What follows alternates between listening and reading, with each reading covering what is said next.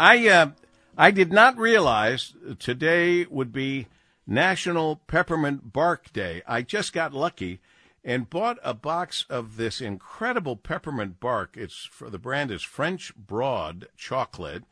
And I got it at a new store that I had not been in before. Ginny, my haircutter, haircutter to the stars, Ginny at Salon 76, or it might, yeah, I think it's Salon 76, which I should remember. That's 760 WJR.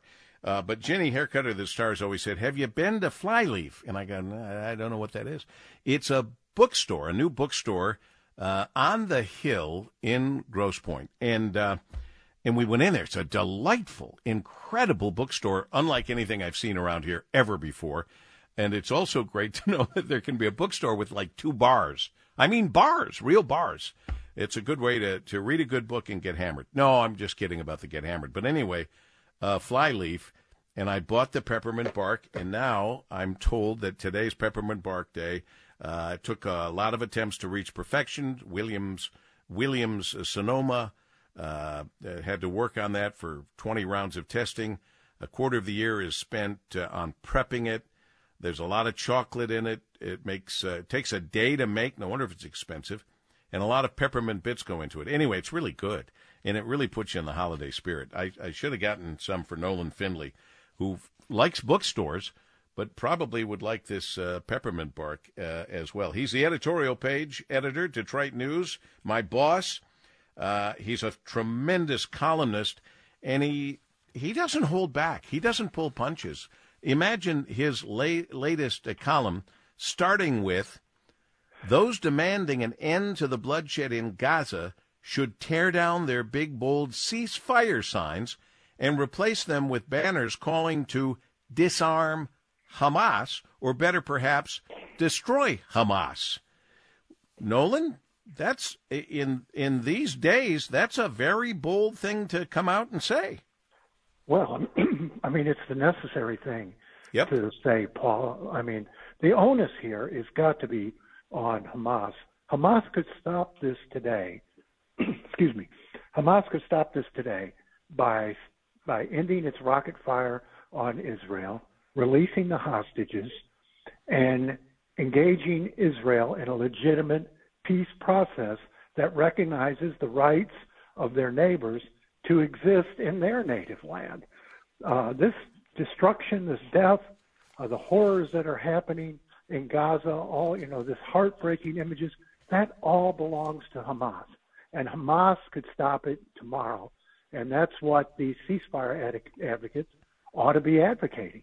Well, this is uh, you and I are of like mind from the beginning. I said, and you said, Hamas is responsible for every death that happens from this point on, as they were responsible for the first 1,400 deaths that caused this reaction. They knew exactly what they were doing. Hey, we had a ceasefire, and three or four people were killed in Jerusalem during the ceasefire right. by Hamas.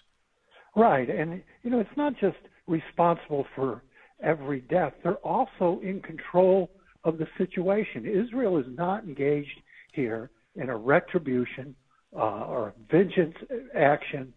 This is a strategic defensive move aimed at neutralizing an, a, a threat to its people, a safety threat, a security threat to its people. Hamas could make that happen tomorrow. Uh, you know, as I said earlier, they just have to stop their terrorism and stop firing the rockets, release the hostages, and it's and and Israel goes home. I mean, Israel's mission here isn't to destroy Gaza; it's to neutralize Hamas.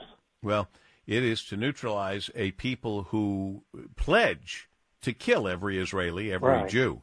That's their pledge. They don't hide it. They're very open about it. And the Palestinian people are are between a rock and a hard space. Look, for us, we know Hamas is is a terrorist group. For them, they know Hamas as people that bring them food when they can't get it, bring them dental care, medical care. They're like the saviors of the people. But then when they do something like this, understanding that the Palestinian people will pay an incredible price for what they have done, you got to look, you got to step back and say, wait a minute, maybe these folks aren't so good for us after all. Well, the Palestinian, and, and that's true, Paul, but the Palestinian people aren't innocent here.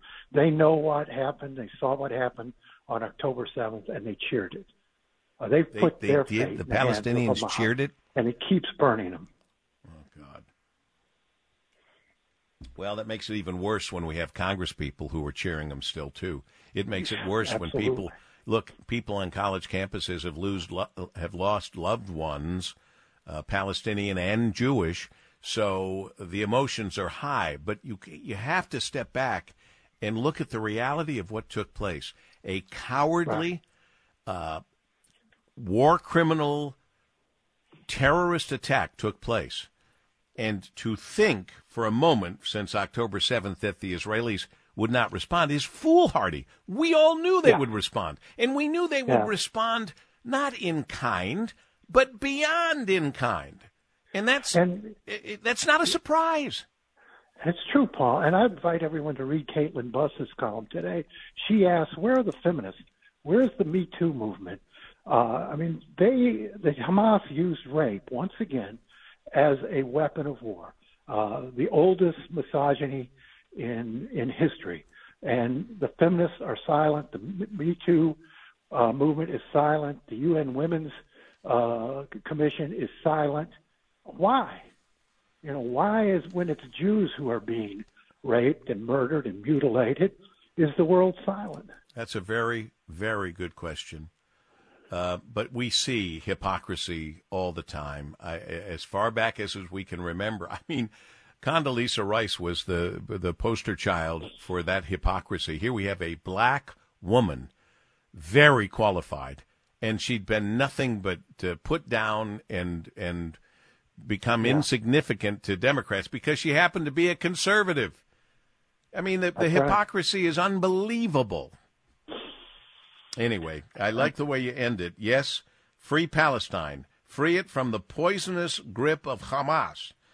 Palestinians will never live free unless Hamas dies. And then the world can take a good look at the way Israel treats Palestinians, which has not been good. Right. But if they get that two state answer and everyone puts down their guns and stops putting all their efforts into killing each other, or Hamas deciding they must kill all Israelis and Jews, we'll have a wonderful world. Just all of the trouble that comes from that part of the world is unacceptable, unnecessary. And it could end today. Could end tomorrow. Yes, it absolutely could. Paul, I'm coming by to roll around in that uh, chocolate bark. Or You'll- call it peppermint bark. peppermint bark. It's peppermint bark day. And I, I I'd just, like I to just, jump in a big pile of it with you. You're gonna. I'm gonna have to get you some of this, my friend. I'll go back to Flyleaf, and and uh, that's the only place I've seen it. But it, it's, boy, it tastes good. It tastes good. I heard. No, I have opened it. I have. Thanks so much, always, uh, for being with us. We appreciate you, Nolan, very much. Take care. Same. Bye. Nolan Finley, editorial page editor and columnist extraordinaire, the Detroit News, and he's right. Kaitlin uh, does a, a tremendous job. Kaitlin Buss. And for that matter, uh, I, I heard earlier the promotion that Ann Thomas did for Women Who Lead, and Caitlin Riney, who we had on our special Women Who Lead show a few couple weeks ago, Bob and Sandy Riney's daughter, she's doing a great job. So we got nothing but accolades and kudos going out with our relentless positive radio whenever we can here. Paul W. Smith in focus as we continue.